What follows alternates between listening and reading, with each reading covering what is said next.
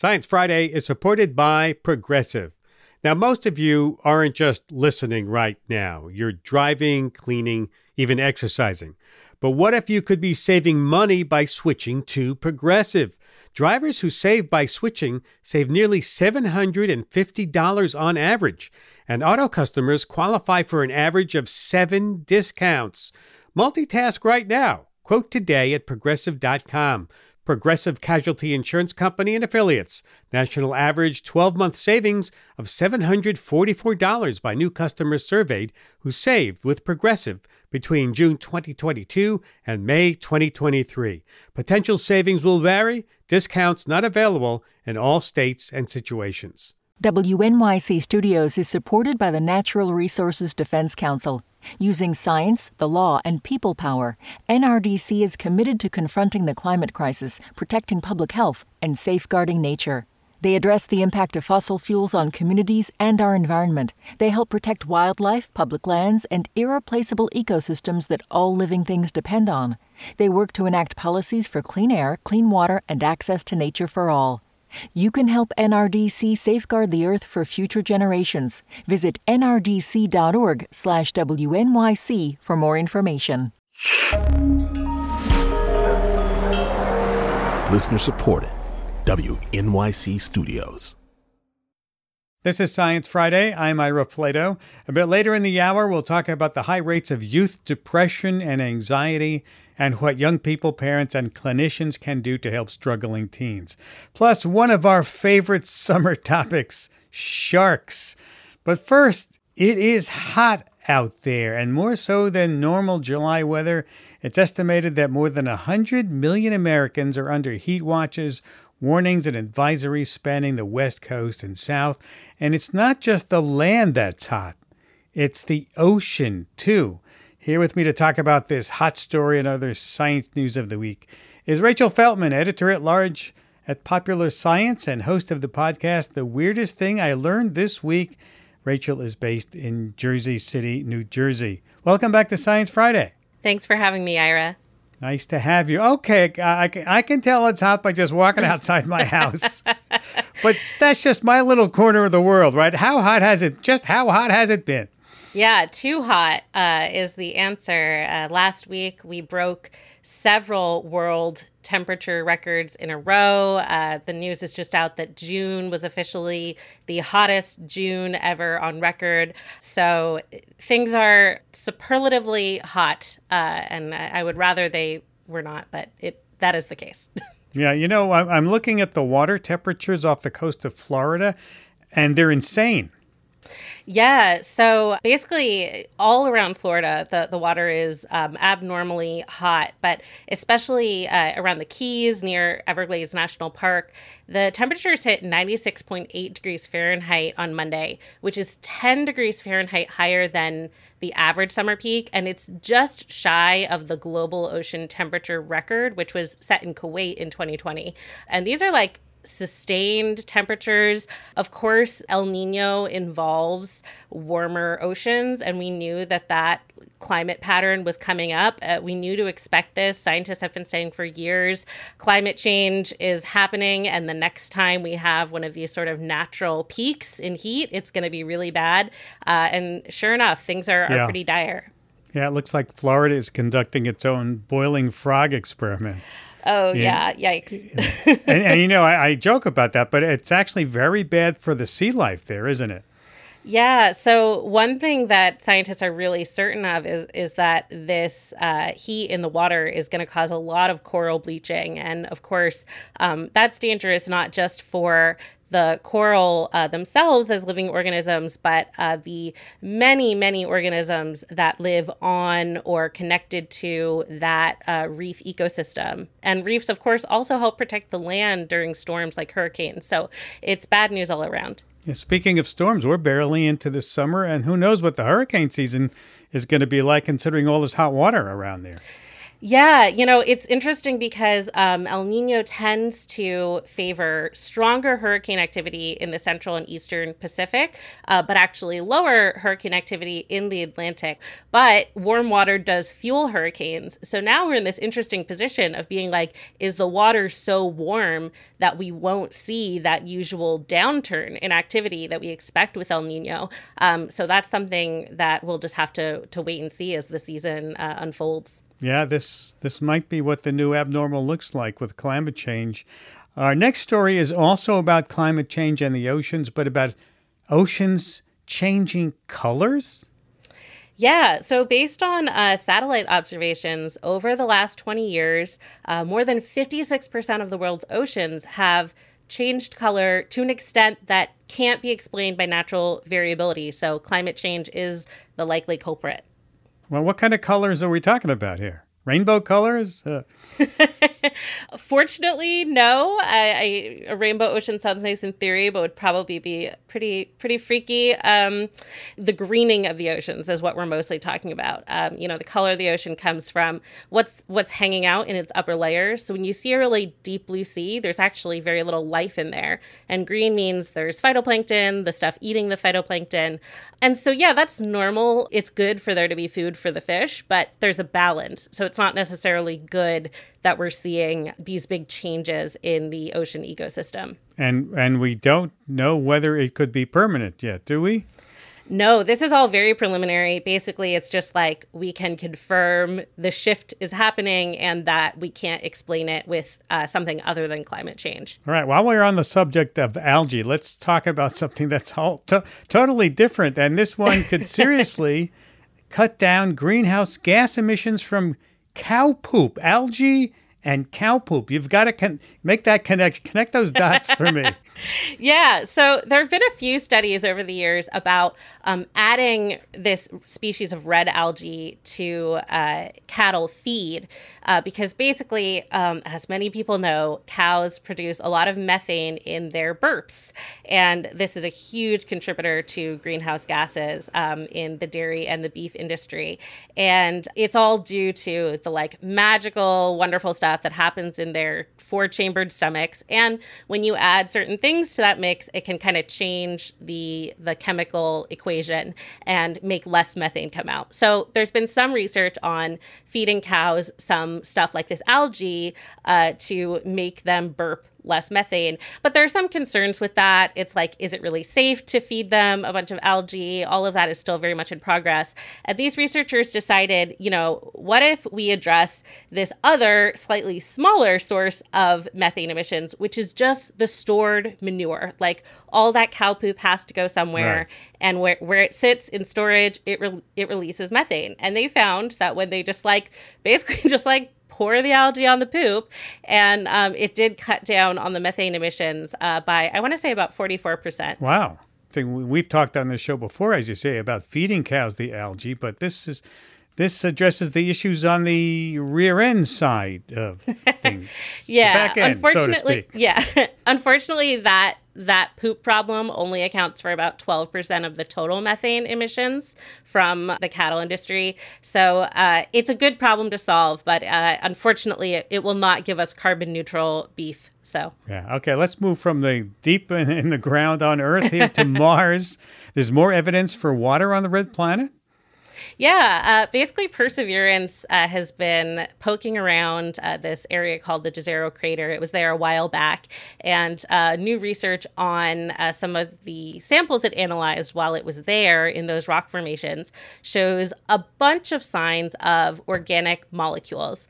And organic molecules are basically the building blo- blocks of life. They don't necessarily, and almost certainly in this case, don't mean that life was present, but it's the kind of like chemical processes that happen in rock and water that create an environment where life can evolve like it did early on on Earth. So, always exciting to see signs that Mars was once perhaps wet and full of the same sort of just like chemical shenanigans as happened a long time ago on Earth.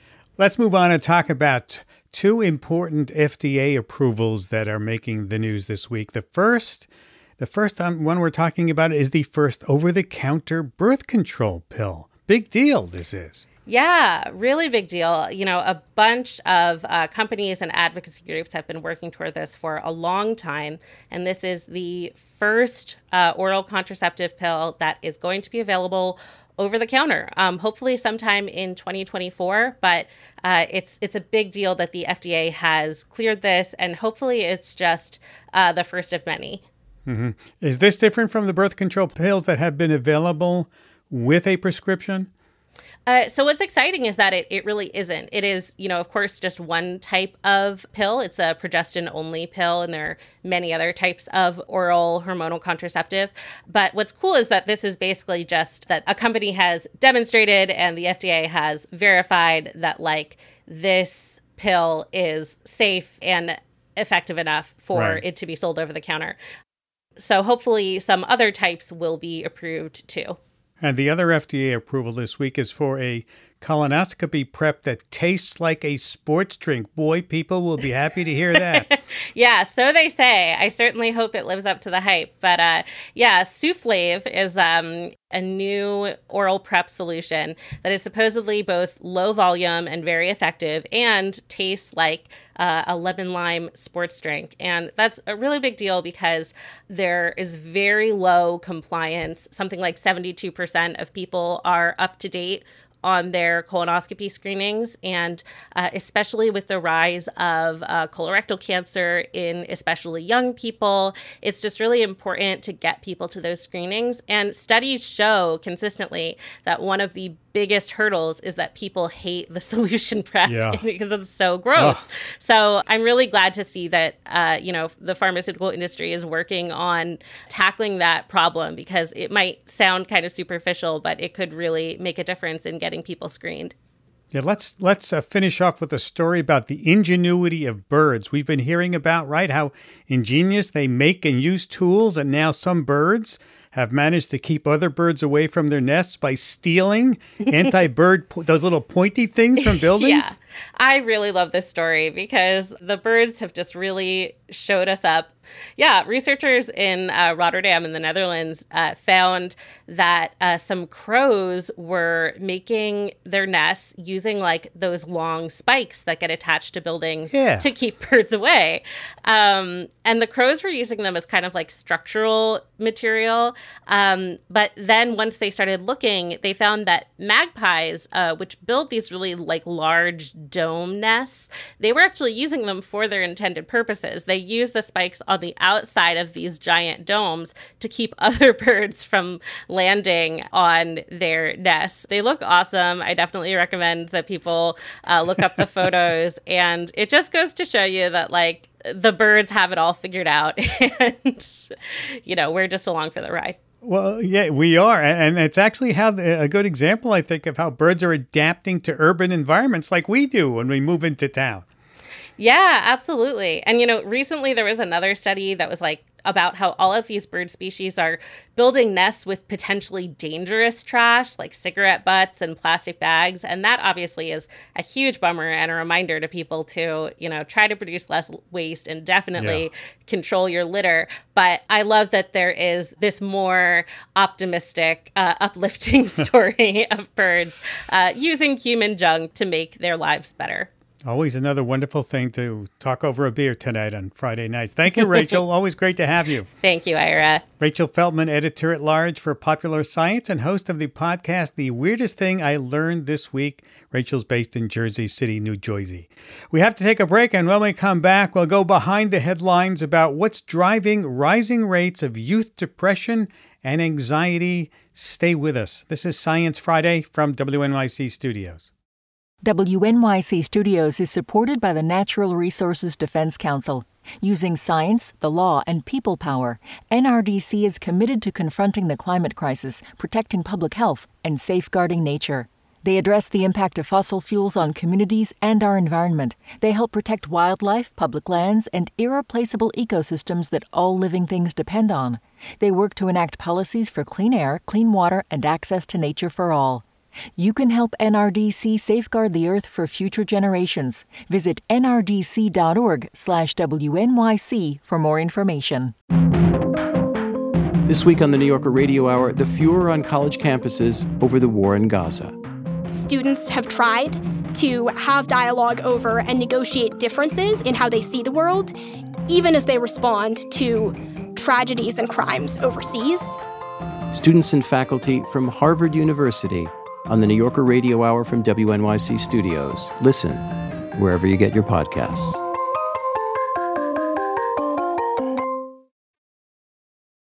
This is Science Friday. I'm Ira Flatow. You've probably read the headlines about a spike in youth suicide rates, or maybe about how social media and screen time are exacerbating teen anxiety and depression. Or maybe you read about the shortage of services for kids who need help, long wait times in emergency rooms, waiting for inpatient beds to open up. And of course, there's the pandemic, which left kids already struggling without the support of friends and teachers in their school communities. I wanted to take a closer look at what's driving these trends, get past the headlines, talk with doctors who are working directly with young people and their families to get the care they need. To help make sense of the crisis and advise us what we can do to help are my guests. Dr. Patricia Ibeziako, Associate Chief for Clinical Services, Department of Psychiatry and Behavioral Sciences, Boston Children's Hospital, and Associate Professor of Psychiatry at Harvard Med School. Dr. Tami Benton, Psychiatrist in Chief in the Department of Child and Adolescent Psychiatry and Behavioral Sciences, that's at Children's Hospital of Philadelphia. Dr. Benton is also Professor of Psychiatry at the University of Pennsylvania's Perelman School of Medicine. Welcome, both of you, to Science Friday. Thank you. Thanks so much for having us. Thank you. You're welcome. I want to alert the audience that we will be talking about some sensitive topics, and if you need to, make sure you take care while listening. Okay, let's just jump in here. Uh, let me ask both of you first. Let me start with the big question What role has the pandemic played in the rising rates of mental health issues among teens? Dr. Benton, go. Why don't you try it first? So I, think the pandemic had exacerbated a pre-existing challenge. So prior to the pandemic, we were seeing increasing rates of suicide among young people, um, increasing rates of depression and anxiety, um, longer wait times for mental health services, and significant barriers to access to care prior to the pandemic. And the pandemic actually just made everything worse. Um, the pandemic in the short term immediately interrupted access to care because services were closed. And then we transitioned pretty rapidly to more telehealth services schools closed where many young people received their mental health treatment. And so those resources were no longer available to children and their families. And it actually took a while before we were able to reopen some of those services using telehealth. But in the meantime, there were some populations who did not even have access to those services through telehealth. And then there were other people just waiting until they could have access to services. So a lot of those young people really just started to do worse. In addition to that, a lot of young people experienced the adversities that were brought by the pandemic. So there was financial changes for children whose parents lost jobs. There were deaths in families. There were lots of environmental turmoil and anxiety that really exacerbated the pre-existing um, concerns. So that the pandemic made things a lot worse for young people. Yeah. Dr. Ibeziako, could you actually see numbers associated with the reporting of uh, this additional stress?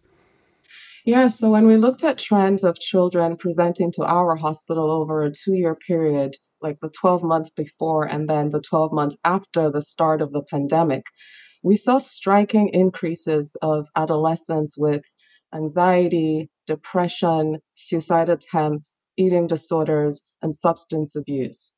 And the sad part is when we looked at the trends of kids presenting with suicidal ideation and behaviors, there was actually no difference in the trends between both years, meaning that even without the pandemic, suicidal ideation and attempts were on track to continue to increase our hospital was one of only two US hospitals that collaborated on a study of 62 emergency rooms in 25 countries. And there was a significant increase in kids presenting with self harm um, in 2021 compared to 2020 and 2019. As you say, these uh, these kids were already presenting. Their rates were rising before the pandemic. We are now three years into the pandemic. How have the types of issues that kids are presenting with, Dr. Ibeziako, changed over time? So there are three main domains where the most common complaints of kids we see fall into, and that's school stress, peer related stress, family stress. Those have been the immediate concerns of kids for years, and they have remained the same. The quality and the nature of the complaints and the stress in those domains altered during the pandemic. For example, anxiety about school was about remote school. Well, now kids are now back in school in person. There were concerns about falling behind academically in the context of doing remote school, which they already had when they were in school in person. Um, during the pandemic, there was sadness about not being able to see friends, concerns about family members being ill. But now that the immediate crisis of the pandemic is over, um, those domains haven't changed. They're just no longer tinged with COVID related issues. Dr. Benton, were you surprised to see this rise continue through the pandemic and, and, and how do you see it progressing now? I, I actually uh, was surprised on some level, although at the start of the pandemic, most studies predicted we would see about a doubling of the rates of depression that we were seeing, and that we would see about a 30% increase in the number of cases worldwide with kids reporting anxiety symptoms that required clinical intervention. I did assume that some of that would get better as the crisis and as the threat of COVID subsided. But that's not what we're seeing. And, you know, what we're seeing is that young people um, are facing other stressors. So there was, in addition to COVID, there were a lot of social stressors, including the death of Mr. Floyd and other things. A lot of televised school shootings, all those things contribute to the anxiety that kids are experiencing. But we're starting to see the suicide attempts increasing for a younger group of kids than we had been seeing prior to the pandemic. So we're seeing more kids under 12, more minoritized youth, particularly Black youth. And those are trends we're following very closely. And what do you think is driving this? Um, all of the uh, factors that we've been referencing, in addition to you know, I believe an increase in exposure to violence and the shootings that we see televised on a regular basis. So a lot of the younger younger kids are talking about hearing gunshots at night and how frightening and disturbing that is. And for young people, you know, they're really not mature enough to necessarily respond to reassurance or even to express their levels of trauma and fear around those experiences. Yeah, through that lens, it's very easy to understand that. Uh, Dr. Ibeziako, are there gender disparities too in who is being affected and who is seeking care? Oh, there definitely is. And there's always been, um, even before the pandemic. Um, I would say that the CDC um, in 2019 reported that one in three high school students endorsed feelings of sadness and hopelessness, and females had a higher prevalence rate. In 2021, that uh, percentage of high school students was 44% who reported feeling so sad and hopeless. And almost 60% of female students um, experienced feelings of sadness and hopelessness during the past year, and 25% have made a suicide plan. So there's definitely um, a difference in terms of gender and also um, other disparities. Close to 70% of LGBTQ plus students experienced feelings of sadness and hopelessness during the past year, and more than 50% had poor mental health during the previous 30 days. And that's just depression. Anxiety disorders are even more common than depression and can also um, affect functioning. I want to go back to the gender disparities for a moment because I was reading a recent cover story in the respected magazine Science News. And let me read you the headline on the cover. It says, The Unseen Suffering of Boys. Mental health surveys may miss depression in young males. And it goes on to say that depression looks different in boys and girls. So teenagers' age and gender both potentially influence how they express depression. Could we be missing how it's affecting you? You pointed out how much higher it is in in females. We absolutely can, and I think it's important to say that there are vulnerabilities in, in all groups, and just some groups are more vulnerable than others. But the danger of always emphasizing one group is that then you de emphasize the other. And as you mentioned, um, boys are also struggling, and their struggle may look different um, they may express distress and disorder in different ways. And so it's really important to um, have a greater understanding of how that looks in different people and not just gender based, but also across socioeconomic um, status and racial and ethnicity lines as well. Well, now that we have outlined a depressing, depressing situation, um, let's talk about anything hopeful. Are there resources available. Will kids respond to treatment? Dr. Ibeziakos, give me an idea of what the future might look like in a better world. Wow. Um, I, I know you want us to start by being positive, um, but this crisis was several decades in the making. And there's a lot that needs to be done to improve um, the mental health care of kids in America. And we need to, in a better world, we would invest in research and quality improvement initiatives to better understand mental health diagnosis, to better predict models for illness and resilience, to have more cost effective treatments, and to have a cure. We need a full spectrum of care with outpatient and community supports. We need school based programs and early intervention for prevention we need acute care and intensive programs uh, because kids are getting sicker. The one positive that has come, if any, is that adolescents have become the greatest mental health advocates of any generation. The role of stigma has been significant in mental health, and many people, there's a lot of shame and guilt in talking about illness, and adolescents do that freely and with each other and with adults and publicly in a way that generations before them didn't. So it's it's important. Dr. Benton, let me get your opinion. What do we need to do better to help kids struggling with anxiety and depression? I'm somewhat more optimistic. So I think this pandemic really allowed the organizations that care for children to come together. So, with the declaration of the National Mental Health Emergency Crisis for Young People, we were able to garner a lot of federal and state level support and attention for the issues that are impacting the mental health of young people. And um, to Dr. Ibeziako's point, young people, adolescents, have been very active voices in addressing those things. So we've made some success in bringing government attention to children's mental health, and we've had some successes such as the the Children's Coping Act with mental health which has been approved. The other thing is that we have hundreds of interventions that work for young people. And the, the challenge is connecting young people to those interventions. We have hundreds of evidence based interventions to target depression and anxiety. And the opportunities that are developing and the funding that's actually been more focused on supporting mental health in schools and in primary care settings, partnering with other providers who are not primary primary mental health providers, but people who can participate in care, like pediatricians, school counselors. And I think the level of national attention has allowed us to start focusing on other ways that we can do more prevention. So I, I, actually think that we're in a better place than we have ever been in the history of children's mental health from the perspective of, you know, attention to addressing some of the crises that exist. This is Science Friday from WNYC Studios.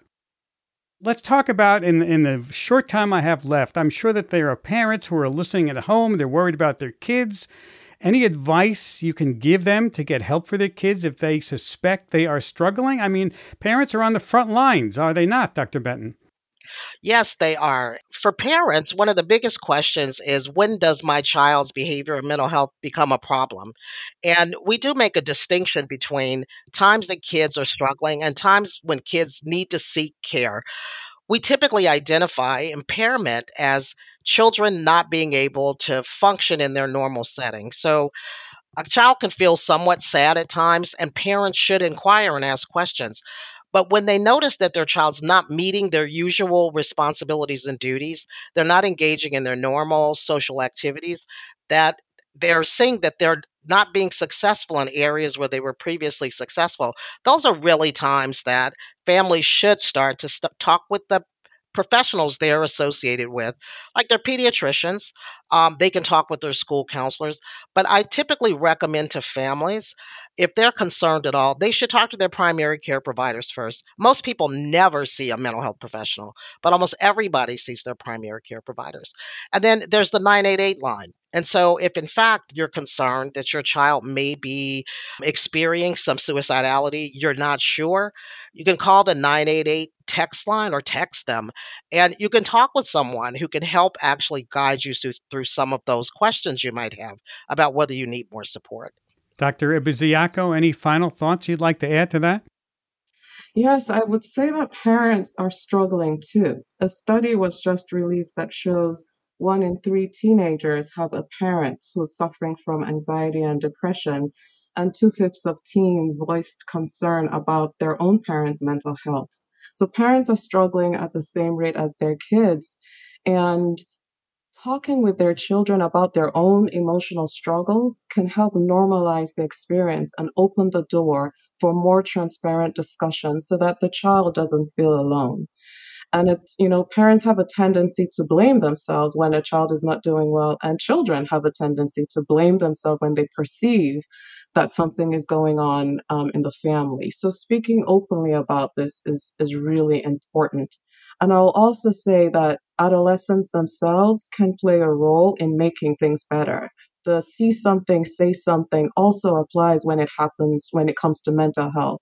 I can't tell you the number of lives that have been saved because a teenager received a text from one of their friends and saw something on social media and they alerted a parent or a school teacher. So there's lots of things that people who are not healthcare professionals can do to improve the situation.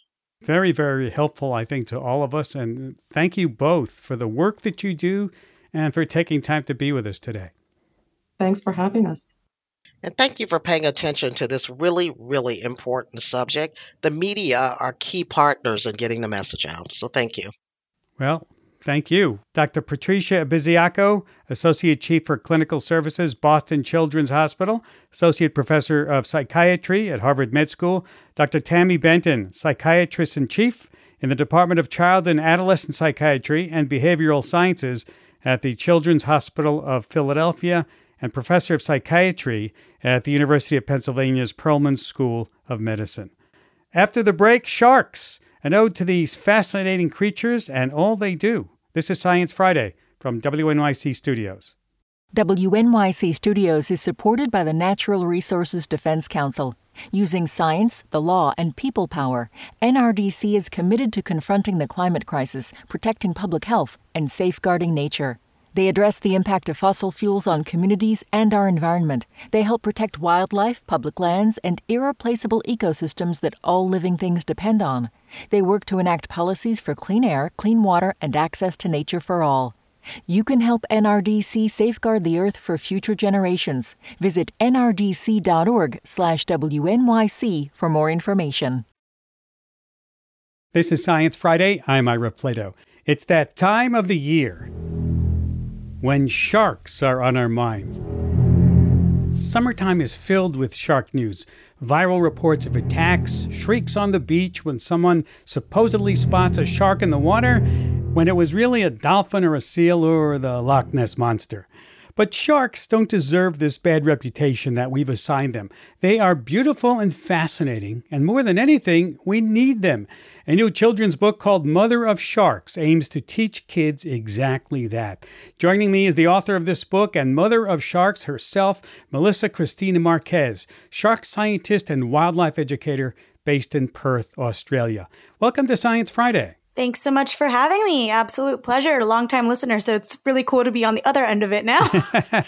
well, tell us, how did you get the nickname Mother of Sharks? So I, during my master's degree, lived in New Zealand and I was volunteering at a local aquarium there and became good friends with another one of the volunteers there. And he saw me kind of like cooing over and getting really excited over the sharks that we had in the tank. And he just gave me the nickname Mother of Sharks, very similar to, uh, I'm assuming, Mother of Dragons from Game of Thrones. But I've never seen the show, so I wouldn't know.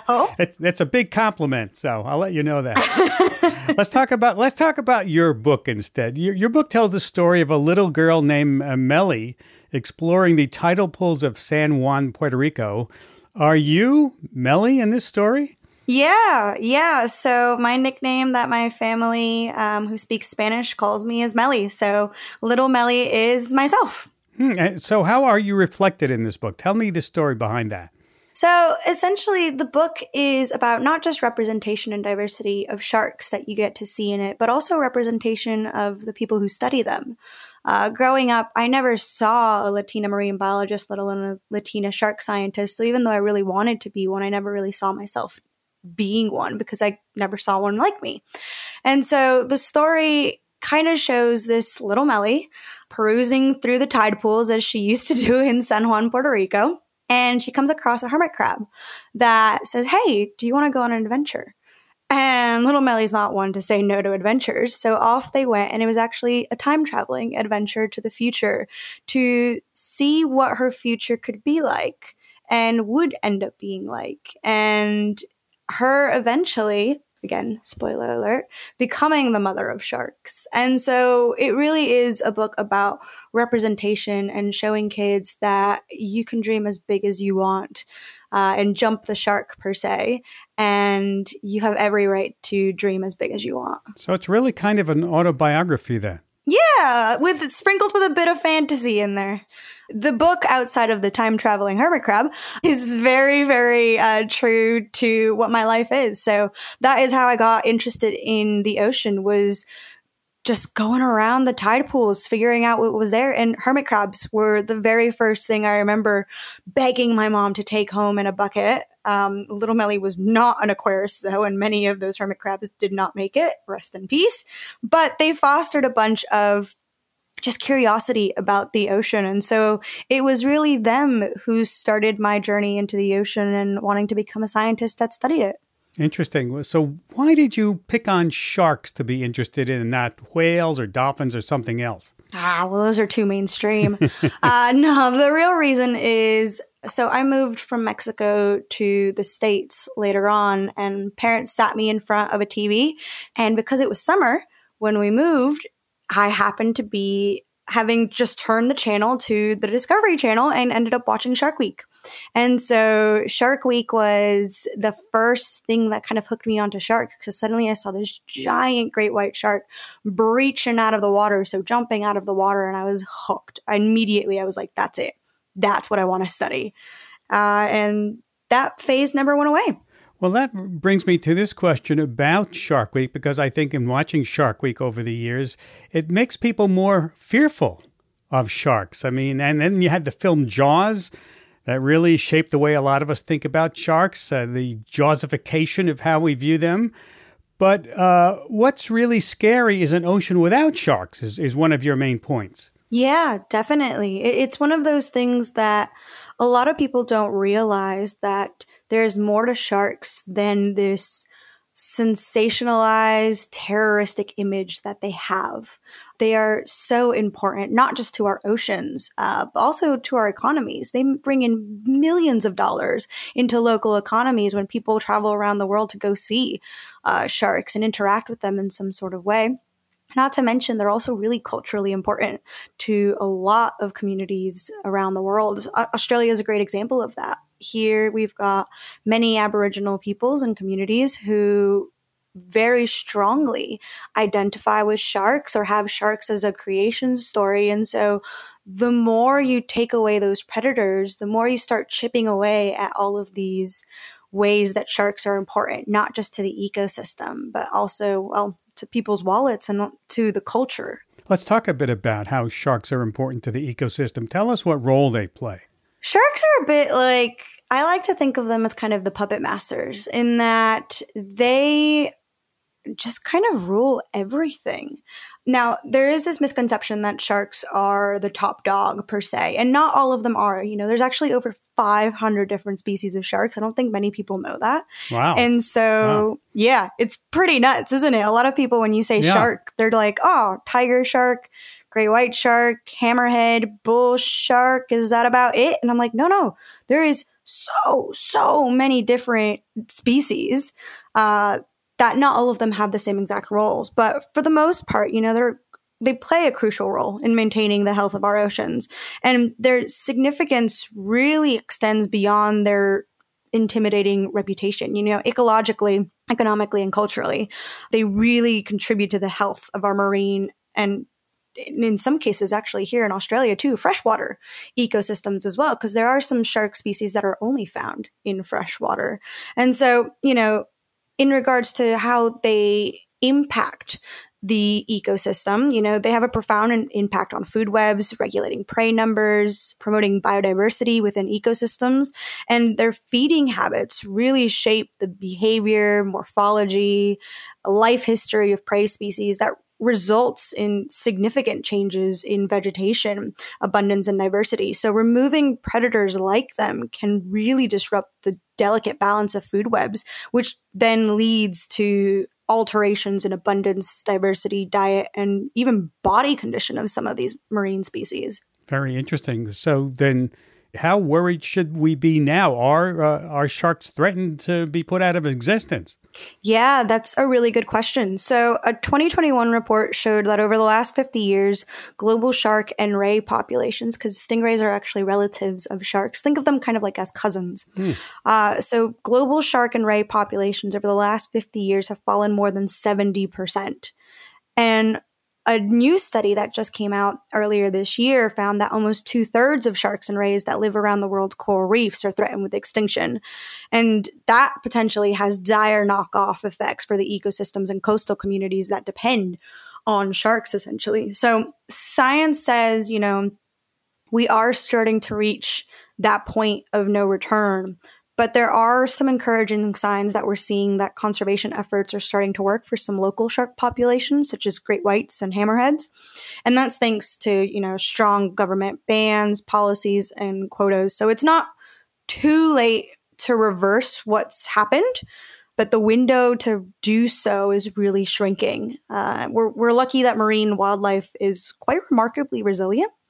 There is the possibility for recovery we just need to have urgent and widespread conservation interventions at this point. When you say conservation interventions, uh, you know, I know people who go out shark hunting. Is is hunting the greatest threat, or are other things bigger threats? So, overfishing is definitely the biggest threat that sharks and rays face in our oceans. Uh, overfishing and the bycatch. So when you're capturing sharks instead of capturing what you actually want to catch or like other species of fish or anything like that. And so those are the biggest threats that sharks face. It's not so much just the say the recreational fisherman that you see down the street who is capturing sharks. He has an issue. He I mean it doesn't help whatsoever, but it's more of the big commercial fisheries. So that's why one of the biggest things that shark scientists say when it comes to helping sharks is not just educating yourself about them, but also making sure that you have sustainable seafood choices if you do eat seafood, because that's the biggest way that you can help sharks. Mm-hmm. You know, this season I've seen lots of headlines like tourist viciously attacked by a shark or shark attacks on the rise. Are they actually on the rise or are we just hearing more about them? I mean, it doesn't surprise me that we're hearing more about shark attacks because we're constantly glued to our phones, we're constantly glued to our computers. And so these sorts of things will allow you to know about events across the world that otherwise you wouldn't have heard of before. And so one shark bite interaction could be shared hundreds of thousands of times constantly on your feed on any of the social media platforms. And it makes you seem like it's constantly happening, but it is statistically a really, really rare event. And so I think part of it is the hype that comes from the media. You know, at the end of the day, shark attacks, those are always going to be something that are sensationalized and that sells uh, because it is such a attention grabbing issue. You know, they'll always try to find reasons for it. And one that you hear a lot is that. Um, is that with climate change, the waters are warming, bringing closer to shore a school of fish that sharks may feed on. That uh, climate change may have nothing to do with it. Yeah, I mean, the problem is, is a lot of people want one simple answer as to why shark bites happen. There's not going to be one single answer. Our oceans are so dynamic. There are so many things that are happening at once that would lead to this very rare event happening. And unfortunately, we don't have all the answers. And I understand that it's very frustrating from a public standpoint of being like, why can't you tell us what this happens? But we are really just scraping the top of the barrel when it comes to understanding shark behavior. And especially now that it is changing because our oceans are changing, our uh, ecosystems within those oceans are changing, which means the way animals such as predators and prey move is changing. It's like we're almost starting back at zero in some ways. So, yeah, there, there's no one single thing to point out, like, yeah, yes, this is why shark bites happen.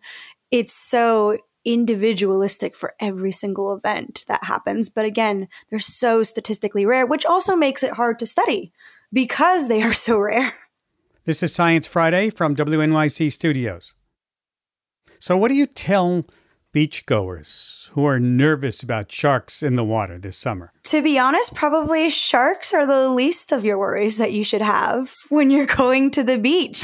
you have more of a risk of getting into a car accident on the way to the beach than you are of getting bit by a shark. But here in Australia, we have drones, we have shark spotters, we actually even have helicopters that do specific, almost like flybys to go over certain beaches during certain times to have a lookout for sharks. And that's one of the best ways to kind of coexist with these animals is having that proactive monitoring that happens. But of course, that takes time and that takes money and resources. But if you're really, really nervous. I mean, the number one way to guarantee you're not going to get bit by a shark is stay out of the water. Yeah. Speaking of uh, going to the beach or being around sharks, I know that you dive with sharks. What's that like? Set the scene for me. Uh, it's incredible. I've been really lucky to have gone diving with many different species of sharks, both in and out of cages. And every single time is as magical as the last. You know, for me, it almost feels like the first time every single time I do see one, even for the species that I've seen hundreds of times now. It's just magical to share a space with an animal that is over 450 million years old. I mean, sharks have been around since even before the trees. And so getting to share the ocean with them, getting to see how curious they are in their own environment, and just every time I've gone diving with sharks, less and less do I see this hyped up version of what the media and movies and horror stories say that sharks are. And instead, I see a really intelligent, curious, graceful animal. And it makes me wish that everybody had the opportunity to go diving with these animals because I think they'd see them a little bit different if they got the chance to actually be in the same space as them. Do you have a favorite shark you, you like to dive with? I do. Tiger sharks. Why? it's going to sound completely counterintuitive. They don't know personal space. If you are starting diving with sharks, maybe don't go with the tiger shark just right off the bat because they do not know personal space whatsoever. Uh, but I love them because they're just very charismatic. They're very curious and just they're gorgeous. I mean, they're known as tiger sharks because they've got these bright stripes on the side of their body that acts as incredible camouflage against the ocean, which you wouldn't think it would, but yeah. it does. Yeah. And again, just having them come up close to your face really is just something else. That's cool. I can't let you go without asking what's your weirdest, wildest, coolest shark fun fact? Ah, I already gave my fun fact away of the over 500 different species of sharks, but I'll give you an even cooler one. There are some species of sharks that can live over 300 years some scientists even guesstimate over 500 years. No. Yeah, Greenland sharks. Greenland sharks. Do they live near Greenland? They do. they do live in the cold in that cold parts. water up there. They do live in the colder parts. However, there was one I think last year that for some reason was spotted off of like Belize. So, you know, maybe they got a bit sick and tired of the cold and decided to come down to the Caribbean. on vacation. Yeah, on vacation. well, Melissa, I want to thank you. Fascinating stuff. Thank you for taking time to be with us today. A terrific book. Thank you so much for having me. I really appreciate it. Melissa Christina Marquez, shark scientist and wildlife educator based in Perth, Australia. Before we go, if you're looking for more books about epic creatures, join the Sci Fi Book Club for our August pick. We're reading John Scalzi's The Kaiju Preservation Society. It's a sci fi story about a mysterious organization set on an alternative universe Earth. It features Godzilla like giants. Yes, it's a great summer read, and you can find out everything you need to know, including how to enter to win a free book, all on our website, sciencefriday.com slash book club. That's sciencefriday.com slash book club. And that's about it for this hour. We had help from lots of people this week, including Office Manager Valissa Mayers, Executive Director Danielle Johnson, Stewardship Manager Stanley Delva, and Community Manager Santiago Flores. BJ Leiderman composed our theme music. If you missed any part of the program or you'd like to hear it again, subscribe to our podcast or ask your smart speaker to play Science Friday. Have a great weekend. I'm Ira Flatow.